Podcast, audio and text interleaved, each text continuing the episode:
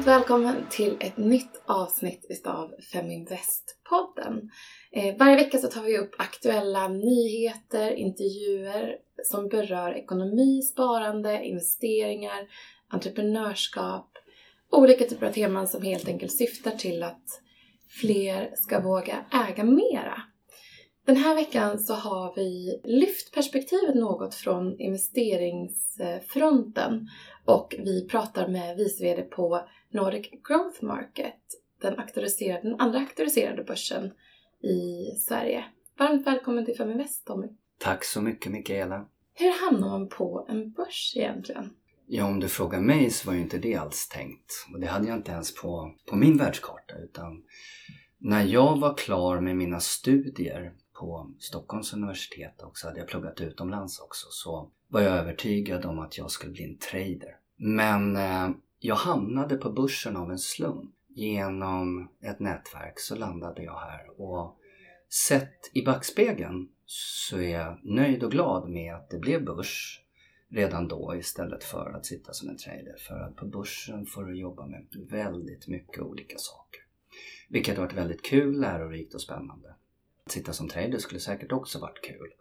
Det finns ju flera olika möjligheter där men eh, ur mitt perspektiv så tycker jag att det varit rätt väg. NGM-börsen eh, har ju en historik där man har förändrat verksamheten. Kan inte du berätta om den originella, liksom, den första produkten och hur den har utvecklats över åren? Mm.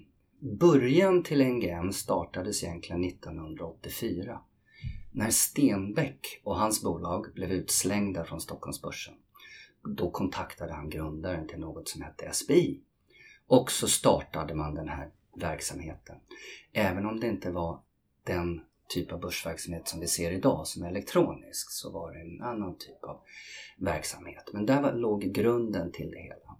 Sen så slogs två bolag ihop, IM Innovationsmarknaden och SBI och så bytte man namn till NGM och gick över till elektronisk handel. Och det här är någonstans runt 2000. Så jag skulle säga att grunden till det som finns idag av NGM-börsen startades där runt 2000.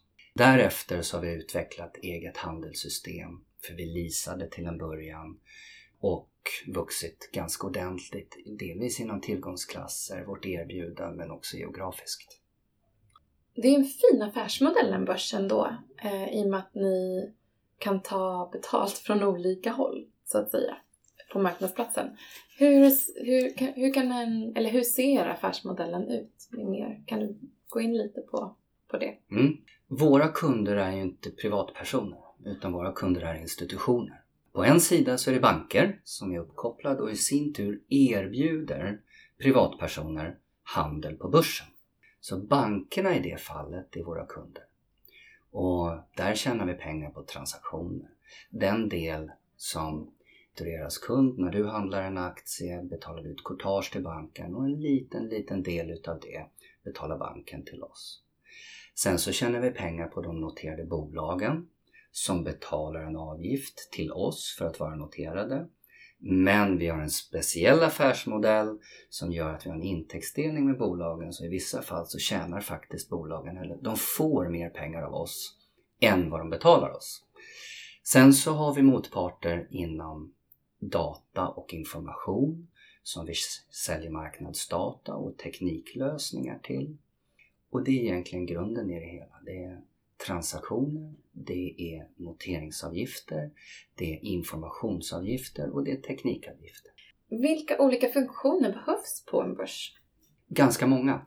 Vilket är ganska kul. Ett litet företag som NGM är med 40-ish anställda har väldigt många olika roller. Och naturligtvis så har vi sådana här corporate-funktioner som ekonomi och så vidare som de flesta företag har. Men utöver det så har vi en marknadsövervakning som är ett oberoende, en oberoende funktion som ska se till att förtroendet för aktiemarknaden hålls kvar. Och de ser till eh, regelefterlevnad på bolagen som är noterade när det gäller informationsövervakning. Men även kursövervakning med mera.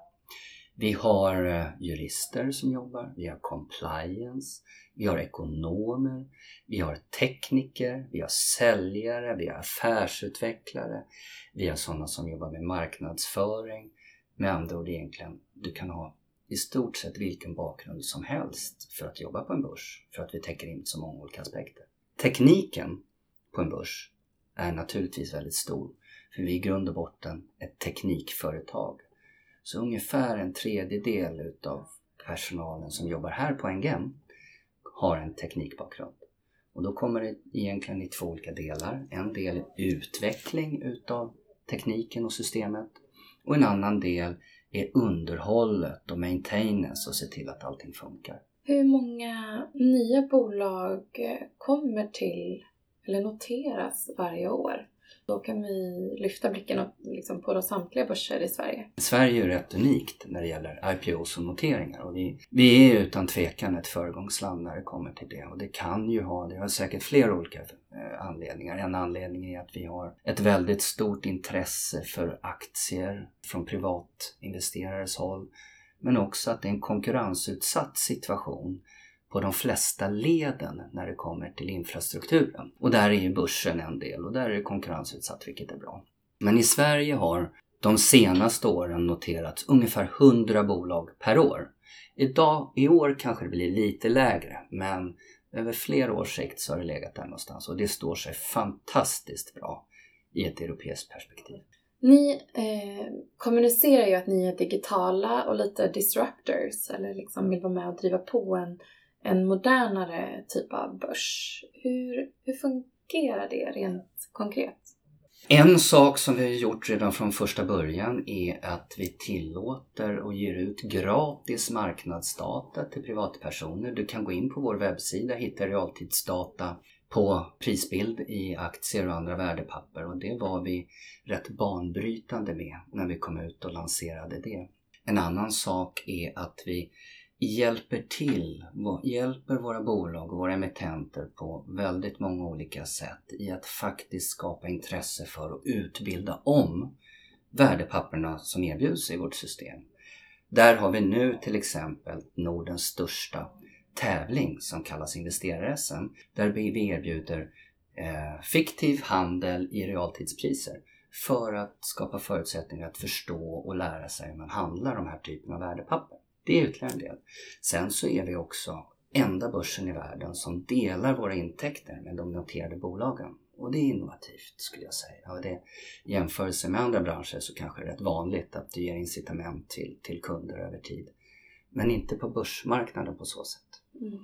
Sen så har vi varit väldigt innovativa när det kommer till tekniken, hur vi utvecklar vår teknik och tar tillvara på de olika intressena i marknaden och skapar en, en bra förutsättning för rättvis handel. Och där har vi lanserat flera olika tekniska lösningar som vi senare ser andra börser tar efter och det blir standard i marknaden. Ni som ändå får, liksom, ni kan ju följa transaktionerna. Hur, vilka typer av trender ser du bland investerare? Ja, det är svårt för oss som börs att egentligen uttala oss om det men jag tror att en trend för investerar i att man vill handla vad som helst, när som helst och hur som helst. Med andra ord, du vill ha förutsättningar att handla om det nu kan tänkas vara kryptovalutor via börs eller om det är SME-bolag eller om det är tillgång till större olika index som DAX. Du vill ha förutsättningar att handla när du kan och på det sätt som du kan. Varför vi har varit först ut med att förlänga handelstider på börsen. Inte i traditionella aktier men i andra typer av värdepapper. Och det fyller sin funktion för att alla som jobbar och har ett, eh, ett dagjobb kanske inte kan sitta och handla värdepapper under sin, sin arbetstid och då har vi förlängt handelstiderna. Så det skulle jag säga, tycker jag är en trend att man får lyssna på investerare, ta naturligtvis och sen så får man eh, ta vara på deras intressen. Och det är förlängda handelstider skulle jag säga, utökat produkterbjudande, man vill kunna handla det mesta och man vill handla det hur som helst. Och det möjliggör ju många banker via till exempel appar. Så att du kan handla via mobiltelefonen istället för att kanske behöva logga in på en stationär dator. Ja, tillgänglighet med andra ord. Om man då kikar på, på eh, bolagssidan. Vilka olika listor är aktuella för vilken typ av bolag. Hur ska man tänka som entreprenör om man vet att okej, okay, jag kommer att expandera, jag behöver växa. en notering är en smart, ett smart steg på vägen? Hur ska man tänka? Eh, jag tycker att man ska titta på det erbjudande som börsen ger. Det är ju trots allt så att vi har en konkurrensutsatt situation och erbjudandena är olika. Tittar vi på vårt erbjudande på NGM så försöker vi faktiskt tillmötesgå det behovet som entreprenörer har. Vi har ett unikt erbjudande där vi ger en likviditetssupport. Likviditet är fruktansvärt viktigt för bolagen som noterar sig att det finns en prisbild, att det finns ett orderdjup. Och där tillför vi en support i det via ett dotterbolag i Tyskland som faktiskt ger extra likviditet. Vi skapar förutsättningar för en större kapitalmarknad. Vi har idag verksamhet i Sverige, Finland, Norge, Danmark. Vilket innebär att du som bolag kan nå de marknaderna. Du kan skaffa lättare investerare från de länderna. Men sen så erbjuder vi också en parallellhandel hos vår tyska mamma. Vilket möjliggör en betydligt större kapitalmarknad än den nordiska som våra konkurrenter kanske främst erbjuder. Till det så erbjuder vi andra typer av funktioner som att ge en analyssupport och skapa en, eh, synlighet för bolagen genom att samarbeta till exempel med nyhetsbyråer som ser till att täcka bolagen redaktionellt i deras informationsgivning, vilket är en fruktansvärt viktig sak för bolagen. Så jag skulle säga, åter till din fråga, titta på det erbjudande som finns och gå igenom det och värdera vad som är viktigt för dig. När ska man då börja tänka på de här frågorna? Om man vet att det är en, en, man vill expandera och tänka större om, om den produkten eller det bolaget som man har. Är det, är det liksom i uppstartsfasen, att man ska inkludera en strategi för det, eller är det när man har kommit en bit på väg? Vad tänker du där? Jag tycker man ska inkludera det tidigt. För jag tycker att man ska se börsen som en möjlighet för tillväxt. Du har enorma förutsättningar att använda börsen för just tillväxt. Oavsett om det är via kapital eller varumärkeskännedom eller skapa trovärdighet eller vad det än kan tänkas vara. Så att jag skulle säga att man bör nog ha det med i sin plan, i alla fall utvärdering av det, redan tidigt. Och det är alldeles möjligt att kontakta oss i ett tidigt skede för att höra vad vi kan göra, vilka funktioner vi kan stödja och vilken nytta bolaget kan ha utav en börsnotering. Så att ju tidigare egentligen desto bättre för då får du ett medvetande om förutsättningarna och möjligheterna du har med börsen. Och börsen är faktiskt en enorm tillgång för att skapa tillväxt. Vid eh, själva noteringstillfället behöver man ha uppnått en viss typ av storlek. Vi har bolag som kanske har ett marknadsvärde på 10 miljoner idag och vi har bolag som är, eh, har ett market cap på många, många, många miljarder. Jag skulle säga att storleken i sig i det här fallet är inte avgörande. Däremot så eh, ska man ju tänka på sånt här som eh, att man har en en, en sund och adekvat ekonomistyrning och informationsgivning. Man eh, ska ha förutsättningar att driva sin verksamhet under en, en viss period likviditetsmässigt. Är det ett år? Ja, det är ett år. Så att i det här fallet, eh, storleken på bolaget har inte lika stor betydelse men man kanske bör sikta på att kanske ha någonstans i alla fall i de runda slängar som, som jag nämnde. Men att kontakta eh, börsen i tidigare skede är alldeles utmärkt för det ska man nog inte göra när man står inför att nu ska vi prata med börsen. Det är lättare att få guidning från oss i ett tidigare skede. Hur eh, ser en tillväxtresa ut för ett bolag? Finns det liksom några boxar att ticka på vägen? Som ni ser efter? Eller? Nej, det gör vi inte. Inte vi som börs. Vi har ju vi har en granskning som funktion som ser till att bolagen uppfyller det regelverk och de krav vi har. Och det har inte så mycket med tillväxtresan i sig att göra. Så att det, det eh, ligger egentligen inte på vårt bord annat än att vi följer bolagen under en lång resa och ser hur det går.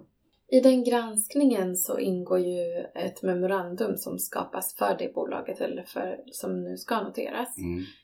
Vad, eh, hur lång tid tar det att liksom, gå igenom den här processen tillsammans med er inför att man fattat ett beslut att vi ska noteras?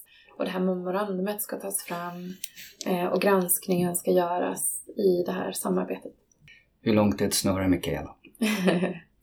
ja, eh, det beror helt på bolaget i sig. Bolaget är det, har de eh, vissa av de här funktionerna och eh, processerna redan på plats så går det fortare. Har de inte det så tar det längre tid. Men i grund och botten så skulle jag säga normalt så ligger det kanske processen på 3 till 9 månader för oss. Och då beror det återigen hur långt bolaget har kommit. En sak som krävs är att man har sina värdepapper registrerade hos Euroclear i Sverige. och då är det en elektronisk aktiebok som gäller. Och det tar lite tid, det tar lite tid med att skaffa informationsmemorandum. Ska man tänka kapital samtidigt så det tar det även lite tid. Så att det är lite olika steg som man måste gå igenom. Så det är svårt att säga men någonstans där som jag sa mellan tre och nio månader brukar processen ta. Från första kontakt med oss till att man är noterad. För både entreprenörer och investerare så är det ju intressant att, att eh, faktiskt gå in och titta på de bolagen som Eh, har noterats hos er och som har haft en häftig resa.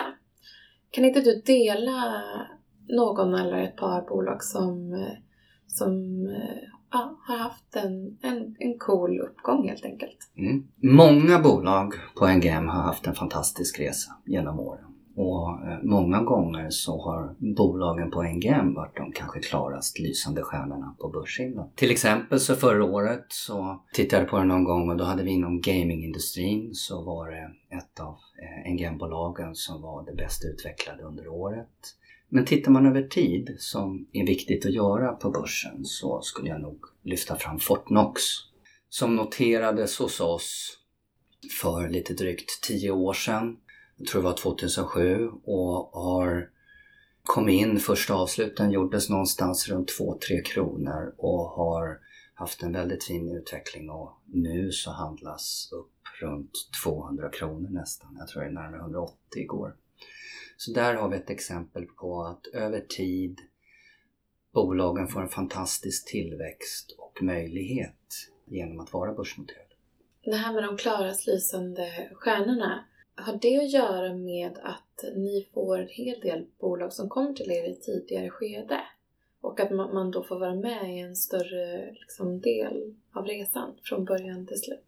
Eller slut, men... Okay. Jag skulle säga att historiskt sett så har vilken börs man är noterad på mindre betydelse för värdeutvecklingen på bolaget utan det är bolaget i sig, vad de levererar, som avgör hur utvecklingen i bolaget går. Men med vårt nya bolagserbjudande skulle jag säga att vi på NGM har förutsättningar att hjälpa till. Vi har förutsättningar att hjälpa till indirekt att ta in kapital. Vi har förutsättningar att hjälpa till med en likviditetssupport, en analyssupport och skapa synlighet för bolaget. Det i sig är inte avgörande för bolagets utveckling om bolaget själv inte går bra. Men vi kan hjälpa dem på vägen att skapa de förutsättningar som behövs på finansmarknaden för att bolaget sen ska ha den här utvecklingen. Är det så då att man byter börs som bolag? Det händer. Eller lista? Ja, men det händer. Och just på NGM händer det inte speciellt ofta. Och en anledning till det tror jag är att när vi bryr oss om våra kunder och jag tror att våra kunder märker det.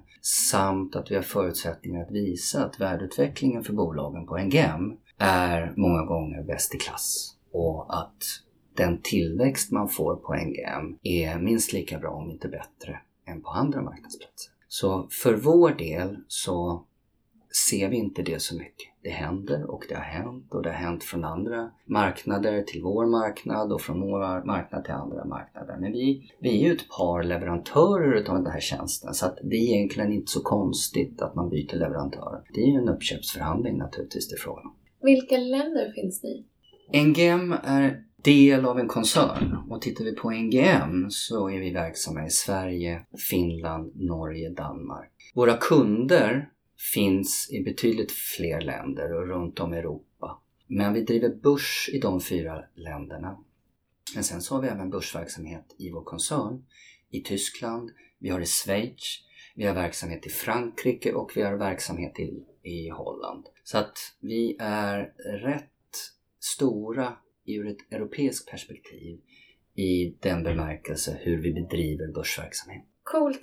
Väldigt fint att få lära sig lite mer om eh, hur en börs fungerar och eh, även förstå när det kan vara rätt att ta en, en dialog er vilket jag förstår är ganska tidigt med andra ord för entreprenörer som, som eh, vet att de vill att sina bolag ska växa, vilket jag tror att många, många ändå har den ambitionen för sina företag. Vi har ju även ett event som heter Feminvest stänger börsen som biljetterna försvinner ju alltid med en gång där men ni får hålla utkik eh, så får ni möjlighet också att, eh, att komma och besöka NGM och se hur det fungerar IRL på riktigt också. Men stort tack för att du var med i det här veckans avsnitt. Tack så mycket själv. Följ Feminvest på våra kanaler Facebook, Instagram, Youtube. Varje vecka så kommer vi även ut med en podd och du kan ju självklart även följa nyheterna som publiceras på feminvest.nu. Det är bara att söka på Feminvest på samtliga kanaler så hittar du till oss.